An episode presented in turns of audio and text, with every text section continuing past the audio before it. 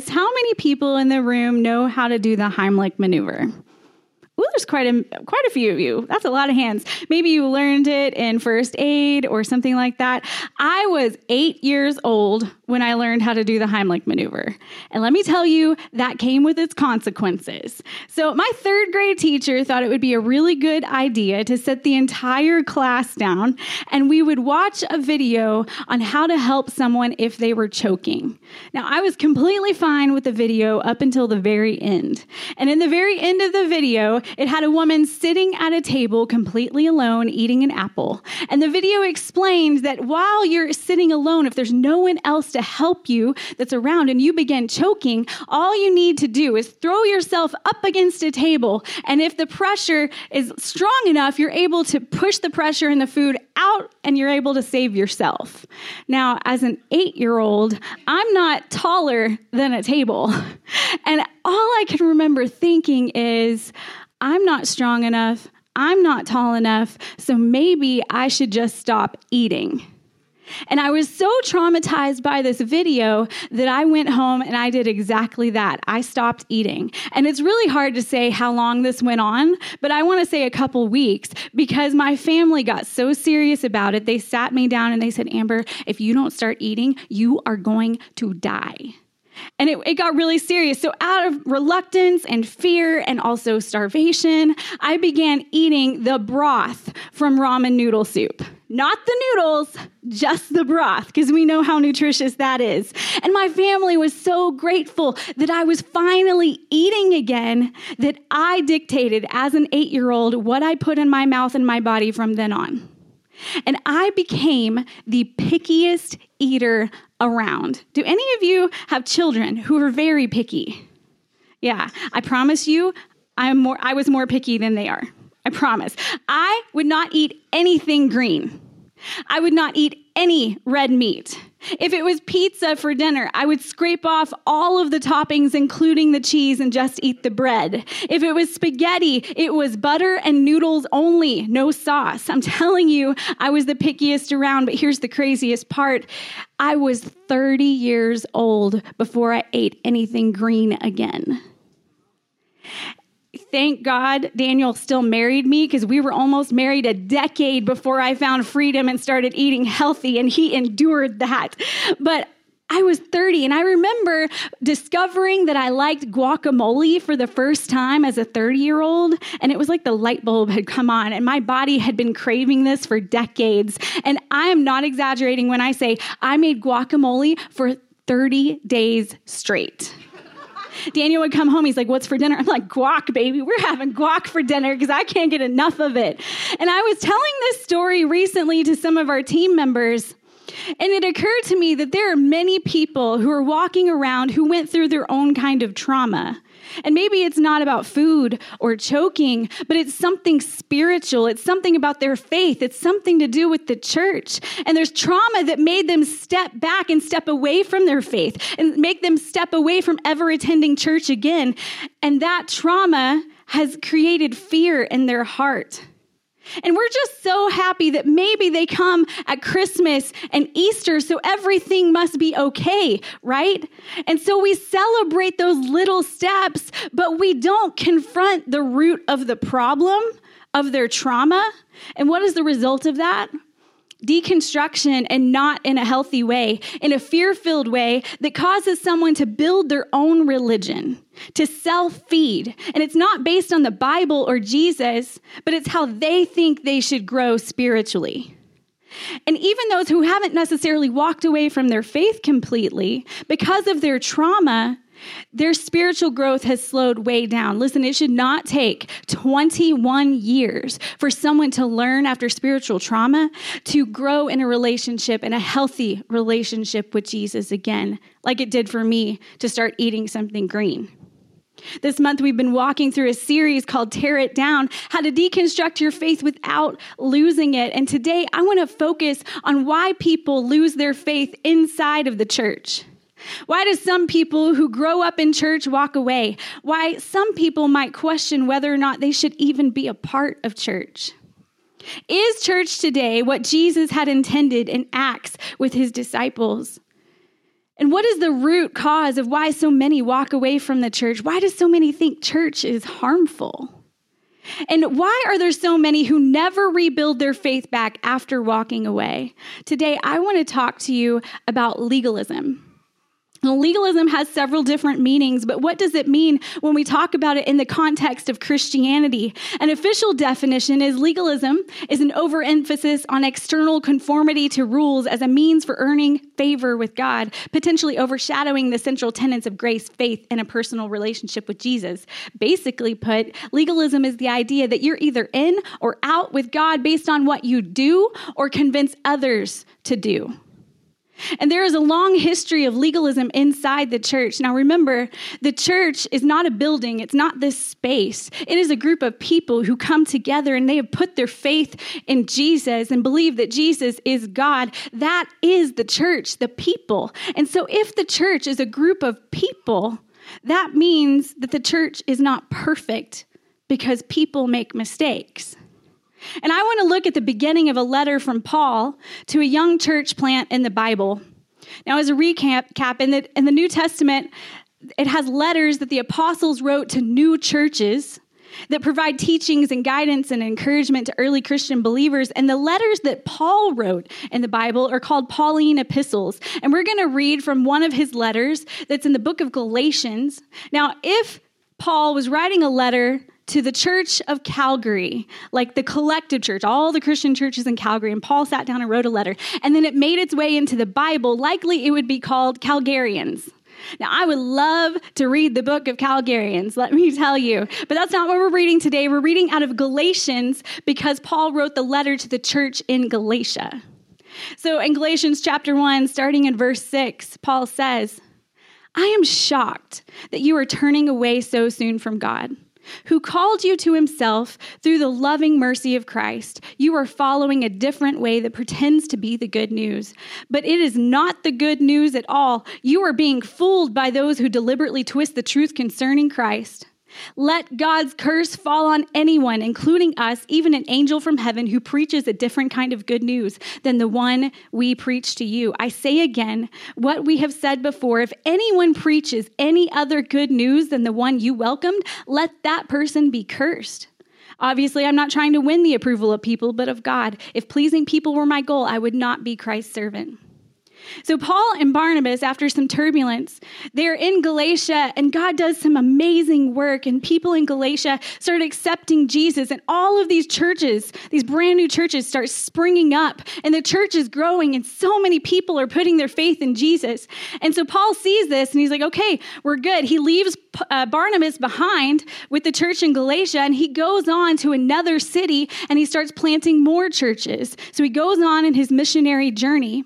And after Paul leaves, there's a group called the Judaizers who come preaching a different gospel, the different gospel that's mentioned here in these verses.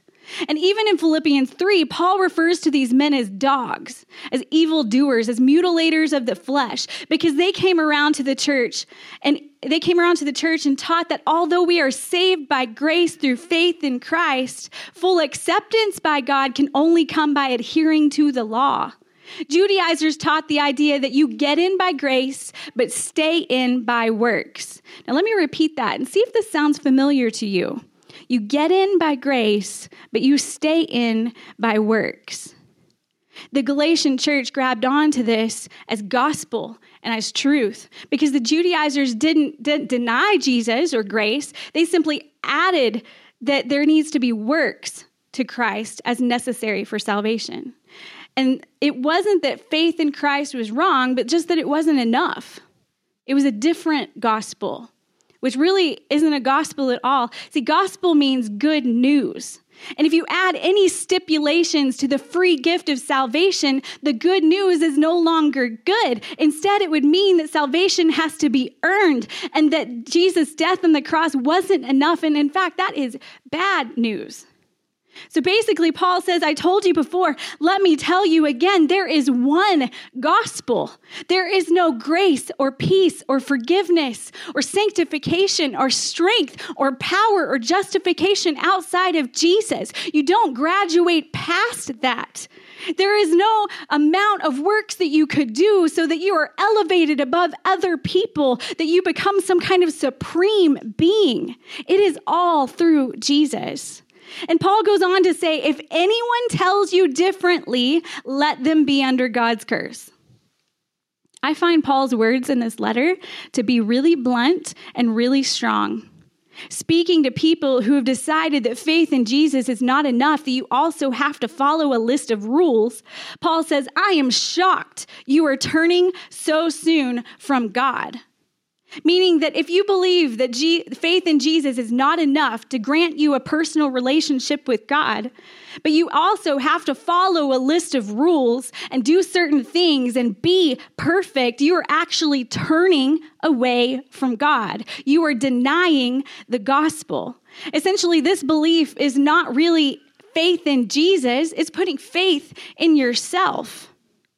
And the thought that if I do X, Y, and Z and that makes me good enough to have a relationship with God, that is legalism. And legalism is a form of belief that can be found in the most educated people who have been studying the Bible for decades. But what I find most shocking is that this mindset of legalism can also be found in the people who walk side by side with Jesus and one of his disciples. In this same letter to the Galatian church, Paul mentions having to confront Peter for legalism. Peter, the guy who was Jesus' number two. And Paul is confronting him for legalism. Listen to what Paul says in Galatians 2:11.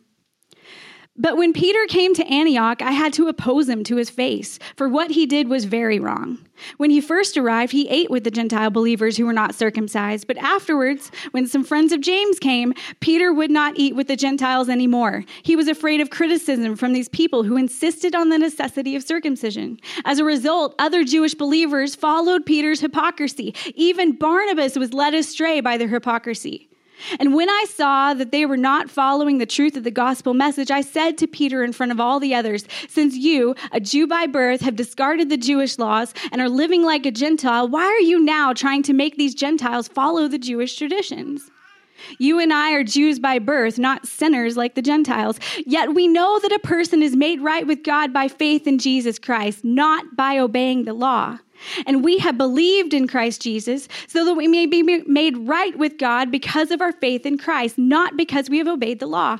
For no one will ever be made right with God by obeying the law.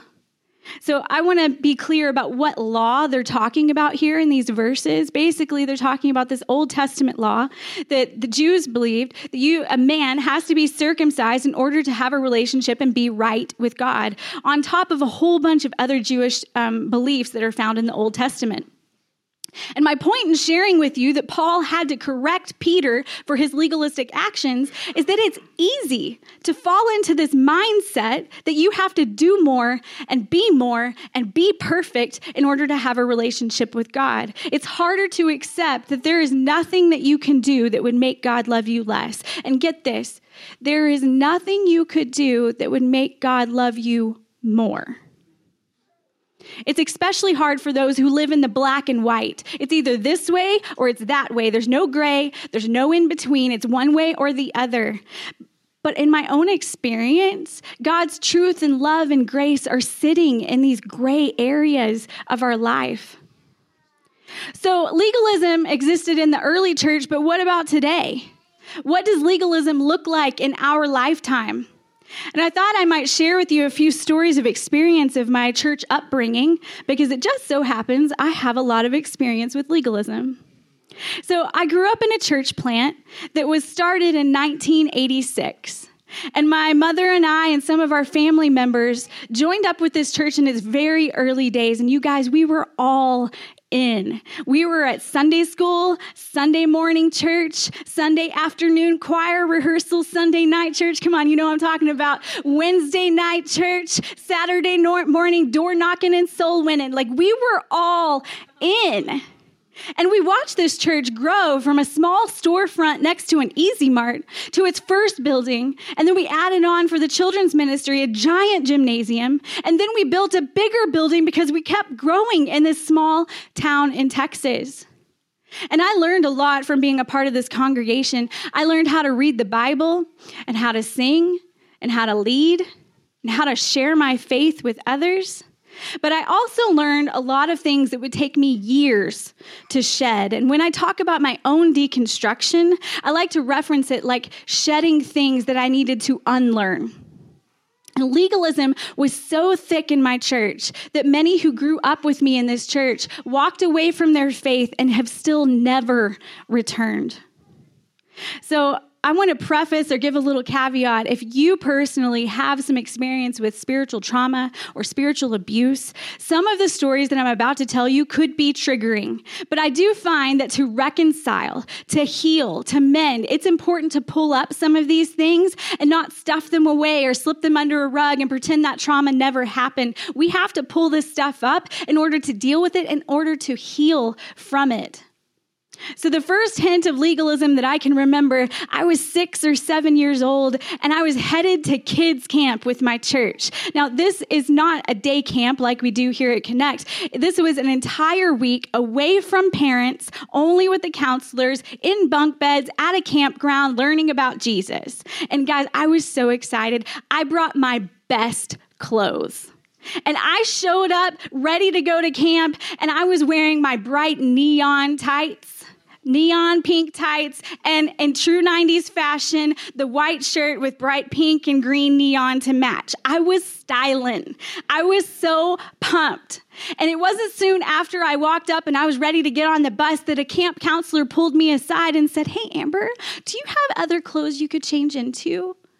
Because what I didn't know is there was an unwritten rule, an unspoken rule that you that dictated how tight my pants could be as a 6-year-old.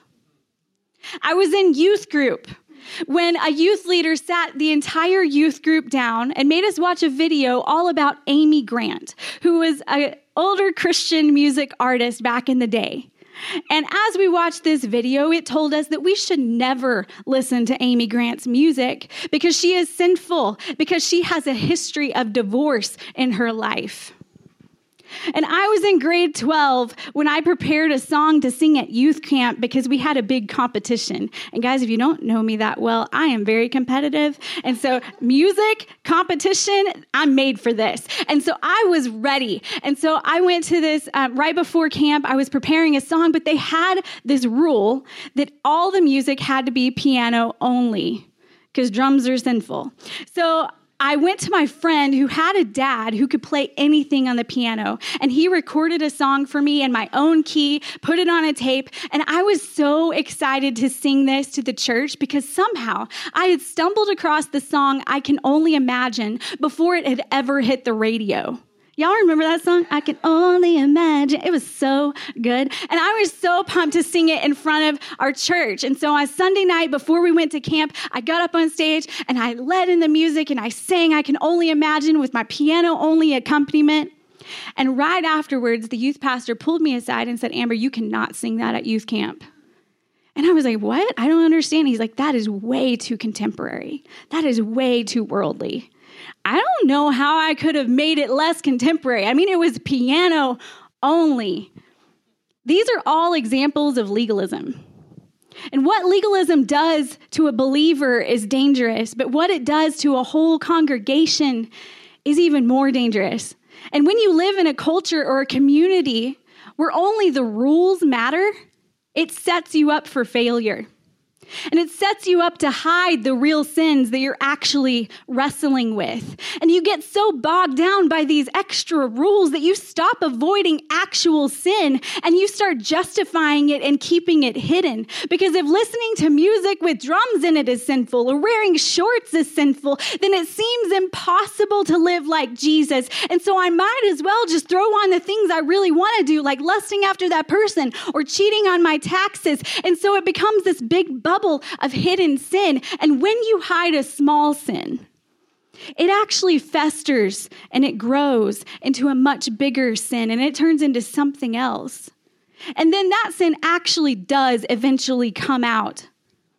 And the following are examples of what I'm going to read to you they're examples of when you are in a community that is only focused on rules and you feel so bombarded that you have festering sin that is growing into something else. When I was in grade 11 at church camp, or at a, a church ski trip, a 40 year old deacon of the church who brought his whole family and his secret girlfriend to the trip began hitting on me as a 16 year old. Thankfully, that didn't go anywhere, and I walked away from that convo. But his affair all came out on the long drive home when his daughter asked her mother why she saw on the slopes her daddy holding the hand of another woman. I was in college when I realized legalism and racism were so prevalent in my church as one of my best friends that I grew up with got involved with a guy from a different race, became pregnant, and because of her parents and the church's strong stance that it would be a sin to date or marry anyone from a different ethnicity, she couldn't bear to face them or carry through with having the child, so she opted for abortion. It was the year after I graduated high school that my youth pastor was arrested, convicted, and thrown into prison for molesting his four year old niece. And the youth group in the church had such a difficult time recovering from this one, with news reporters showing up every single Sunday for months. And I share these experiences with you, and I have lots of them more shocking ones than this, but I don't share them because of the shock factor. I share them with you because of the miracle, because of how amazed I am that today I'm standing here as your pastor, leading a congregation, leading a church. It took years of shedding and healing. But if I can walk through all of these things and more and still say that Jesus is Lord of my life and I will follow him for the rest of my days, then there is hope for every single person who has spiritual trauma. When we started Connect Church, Dan and I worked really hard at setting the tone and atmosphere for caring and loving on people like Jesus does, no matter where they have been, what they have done, and this is the important thing, what mistakes they might make in the future. And when you have that type of atmosphere, where you truly do feel like you can be open and you have people that you can talk with and that will help you through the tough stuff, it is way less likely that you're going to have the deep, dark secrets that ruined families and ruined lives forever. It's not to say that it's never going to happen, but I'm telling you, if you lean into a community that's loving like Jesus and trying to be more like him every single day, you and your family will be healthier. And this is why I highly recommend that every single person walk through a freedom group at some point, especially if you have some of this stuff that you need healing. You have trauma in your past and you need to release this in Jesus' name. There are freedom groups, and they're actually starting in just a couple weeks. And next Sunday, out in the lobby between every single service, we're having group link. And as you walk out, you're going to be able to meet every single group leader and sign up for a group. But the freedom groups are going to be available to you.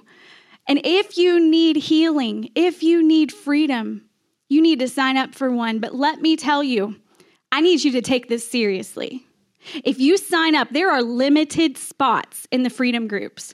And once you sign up and you start attending, it's a closed group. No people can jump in in the middle. It's a serious group for people to find freedom. And when you sign up for this, I'm going to ask you to be all in. Don't sign up for it and take somebody else's spot if you can't go to all of the meetings. If you're not going to do the homework, because to find freedom, it takes work. Don't just sign up for a group and say, I signed up and nothing happened for me. I didn't find freedom. You didn't go to the group, you didn't put in the work. It takes work to find freedom, to find healing. That's next week. Sign up for a group. my examples of legalism in my past are a bit drastic and rare. But is there legalism in the church today? And is there legalism in Connect Church? You know, I recently saw in a city Facebook group a woman who posted this. We'll throw it on the screen. I'm looking for a fun, non-judgmental church to go to. I have tattoos, etc. Something good for the kids as well. And you better believe, as soon as I saw this, I'm like, hey, I know of a perfect church you can go to. And actually, the pastor's got tattoos, so we would love to have you. And can I just say, I'm so grateful that we are a part of a congregation where I don't fear inviting people to church that they're going to feel judgment when they walk in, no matter what they look like or have been through. I'm grateful for that church. So thank you for being that church. But when I opened up the thread, I was really saddened because, again, this is a public Facebook group, not like a Christian Facebook group. This is like citywide Facebook group. And some of the comments were, there is no such church. Or isn't it sad that religion is supposed to be about being kind to your fellow humans and supposed to be welcoming to all, but it seems to be the polar opposite? No such thing as a judgmental church. I find that everyone I went to was the same, not comfortable at all, just avoid church. Or I didn't know tattoos were a sin. And then somebody under that, everything is a sin. Can we keep it real? Like the reason that so many people were commenting things like this is because they had a legalistic experience in a church. And I know that there are people in the world who think that any kind of rules are bad. And even if they have found a, a non legalistic church, they probably wouldn't be happy. But we do need to acknowledge that these people's opinions probably have some basis in reality. And the people who commented these things likely have a legalistic experience with some kind of past church.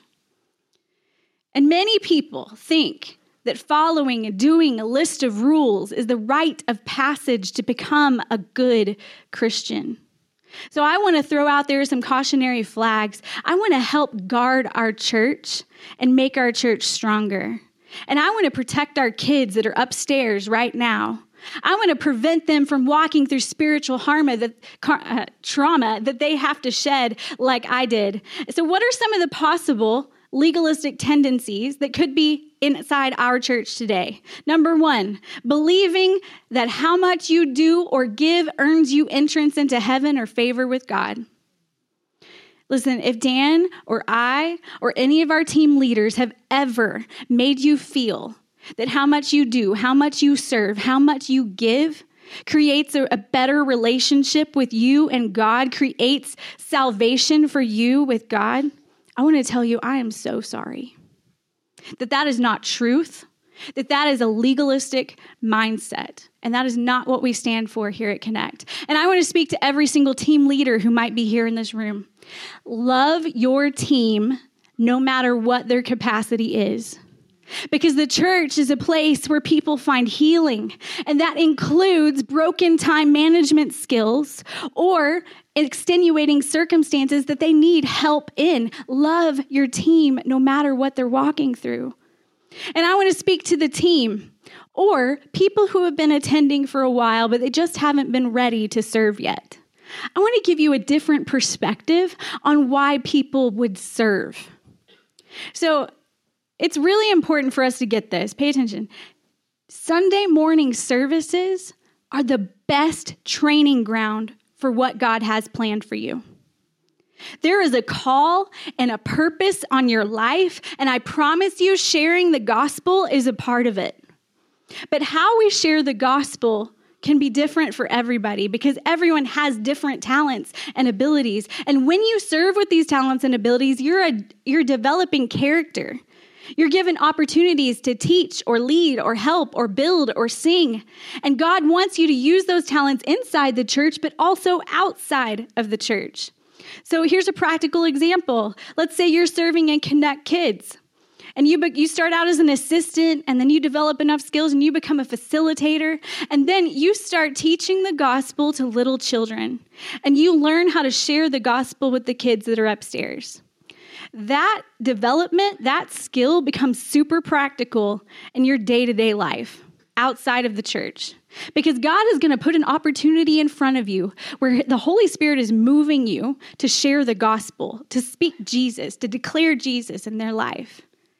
And because of your experience, you're not going to walk into that conversation with fear. You're not going to pass the buck and be like, just come to church with me. The pastor can share you're going to have confidence. Because you've been developing the skills inside the church, you're going to have the words to say. You're going to be able to speak. You're going to be able to pray with them because the Holy Spirit is moving you to. You're able to say yes in the moment without fear.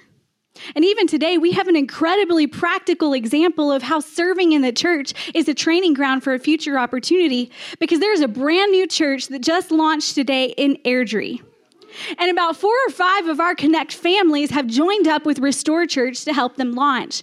And they have been serving, those families have been serving here at Connect and learning skills that will help them launch this new church. And let me tell you, their skills are about to be tested. Their patience, their endurance is about to be tested because it's a whole lot easier to serve in an established church than it is a brand new church plant who is depending on them for every single hour and every single Sunday and multiple things and things that they don't feel like doing, but God's asking them to because it's a new church and they don't have enough people. Like it is going to be tested. But you know what? They have leaned in, they have been trained up and because of their saying yes to serving here, because of their saying yes to being developed and developing those skills, they were ready when God called them to be faithful and go start a new church and become church planters themselves. And what I find so awesome is that four of these people who have gone on to go help us start a new church, here at Connect Church, they put their faith in Jesus. Do you get that? Like they started their spiritual journey here in the last eight years. And, and they have grown and developed and said yes enough times that they are able and confident enough to go start a brand new church. That is something really amazing. We serve so we can develop our skills. We also serve so that others can hear about Jesus.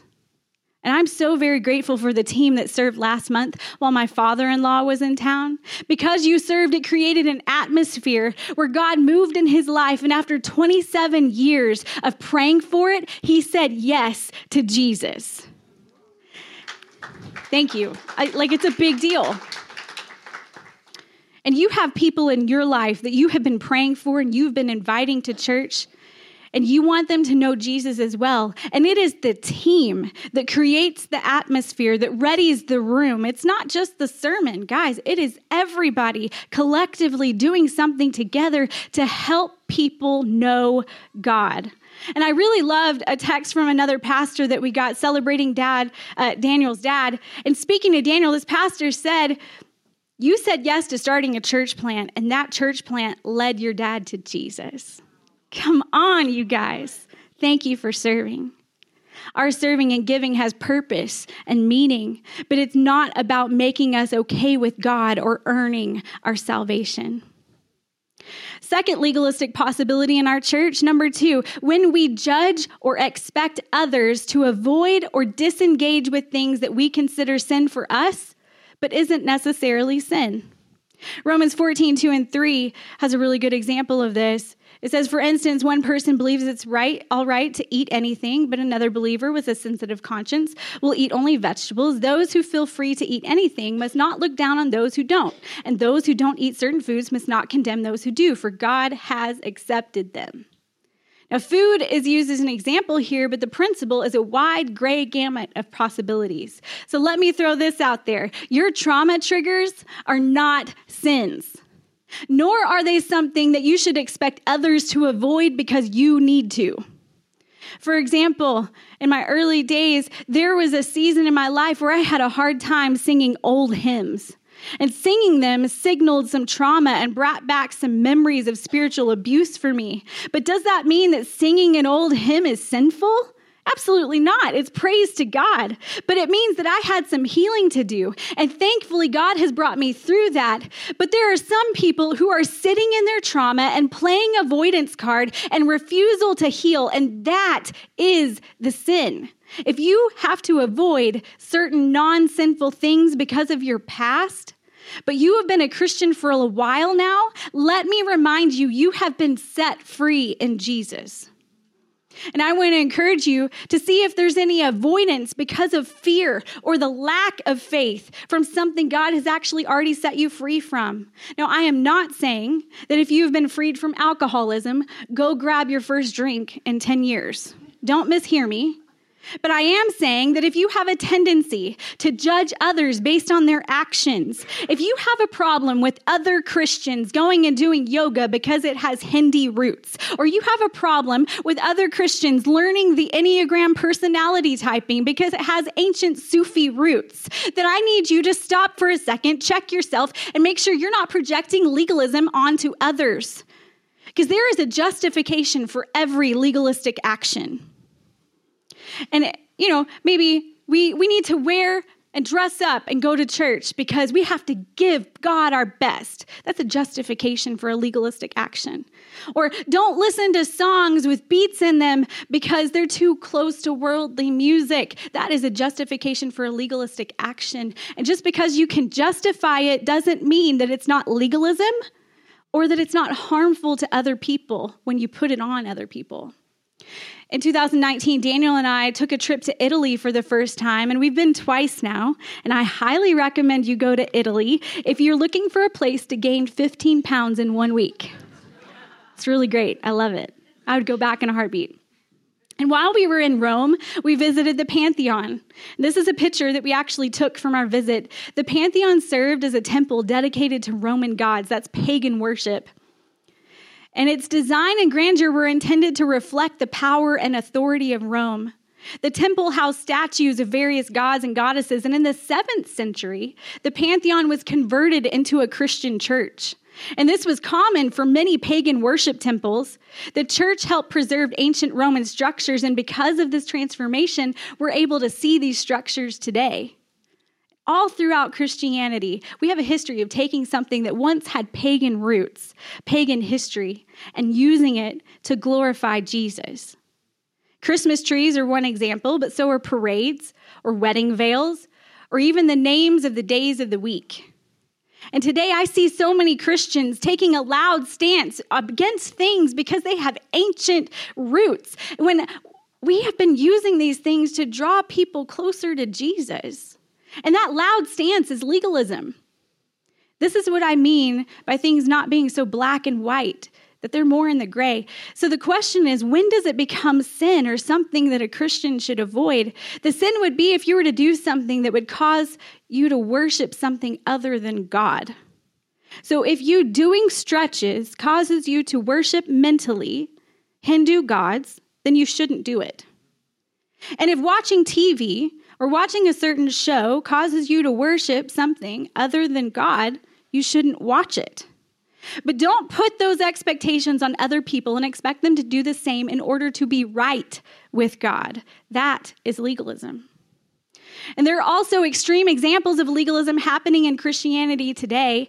And it may not be as common in our church, but I want to bring it up so we can identify it and not be confused by it. Guys, there are some wild YouTube, and TikTok videos out there of people who claim to know everything about the Bible and they take very legalistic stances, and that anyone who disagrees with them, they consider to be sinful. This is your red flag. If there is a YouTuber or TikTok or whatever out there claiming that you shouldn't listen to this certain music group or you should completely dismiss this megachurch pastor, and here's 10 reasons why, it's likely legalism and it's a harmful mindset, and we need to avoid it. There are people with a platform who simply look for reasons to go against anything mainstream. If it's trending or popular, they begin digging on why Christians should avoid it and stay away from it. And sometimes they are the ones with the loudest voices because of their platform, who waste their day gossiping about men and women who are working so hard to build the local church. I have a family member who has not been yet freed from a legalistic mindset. And just last month, they posted this picture of Taylor Swift. And it, in the caption, it says, Are you still blind? Are you still in denial? Taylor Swift is an instrument of demonic powers influencing generation and discerning as clear as day. A serpent is one of the most widely known depictions of Satan, and from the beginning of creation, it's time to wake up. Y'all, I'm not a Swiftie, but this is definitely legalism. It doesn't get more legalistic than this. And we need to have the ability to listen to each other and hear other points of view while staying biblically grounded. Avoidance is fear based. It's easier to disengage and try to avoid culture altogether. It's easier to judge and condemn those that don't agree with us. But we can be a people of influence who know our goal is not to be right, but to be effective. We can be a people who stand out because of the way we relate to others, especially those different from us. We can be a people who serve those in need with a willing spirit and a gracious generosity. And we can be the people who reflect the loving kindness of a good God. So, as I wrap this up, I want to speak to anyone with a history of legalism or spiritual trauma in their life. And I want to encourage you to give grace and forgiveness to those who have hurt you or falsely taught you. And I can speak with experience that it's easy to become the misguided teacher. In 2003, Daniel and I led our youth group in a CD burning party. Now, this is not where we got together and copied each other's CDs. We asked every single kid in our youth group to bring all of their music that had nothing to do with God, any of their worldly, secular music, and bring it, and we lit them on fire and destroyed those CDs. And it was all in a misguided attempt to convince them that if they listened to anything that was not worship music, it was the world and they should have nothing do, to do with it. And that was legalism. And I pray that each of our students has found healing from those misguided teachings as we have ourselves. And I pray that you find the courage to forgive and to move on from your past, knowing that God sees the bigger picture and has a purpose and a plan for you. In Ephesians 2 8 and 9, it says, God saved you by his grace when you believed. And you can, can't take credit for this, it is a gift from God. Salvation is not a reward for the good things we have done, so none of us can boast about it. So, today, if you've struggled with this mindset, with this idea that I have to earn God's love and acceptance, I want to tell you that that's impossible, that you can't do it, you can't earn it. And the miracle is that God gives us grace and freedom in Christ. And for anyone who's had a past experience in a church that made them believe otherwise, on their behalf, I just want to say I am so sorry. I, more than most, understand the hurt and understand the heaviness that that carries. And the only action that we truly need to do is to put our faith in Christ and the one who actually did live a perfect life so that we didn't have to, so that we could have a relationship with God who loves us and created us and knew us before we were ever born. And I want to pray over every single person who's walked through spiritual trauma. And I want to pray over every single person and protection over our church and our children from legalism. So pray with me, God. I just thank you so much for the light bulbs that may be coming on right now in people's minds, God, that they're understanding what true legalism looks like. And God, I'm just praying healing for the people who have walked through spiritual abuse and spiritual trauma. God, I pray that you would give them the confidence and the courage to forgive those that hurt them. And God, I'm just praying over our children here in this space now. I pray, God, that you would protect this church from any legalistic mindset that, that, would draw them away from you or convince them that they have to earn their way to you. God, I pray that you would protect our children, but protect our own hearts as well. Protect us from the dangerous videos on the internet and from the dangers of other people who come to us expecting something other than you and your grace and truth and peace and love in our life. God, I thank you so much for loving us even when we don't deserve it. And that grace only comes from you. In Jesus' name, amen.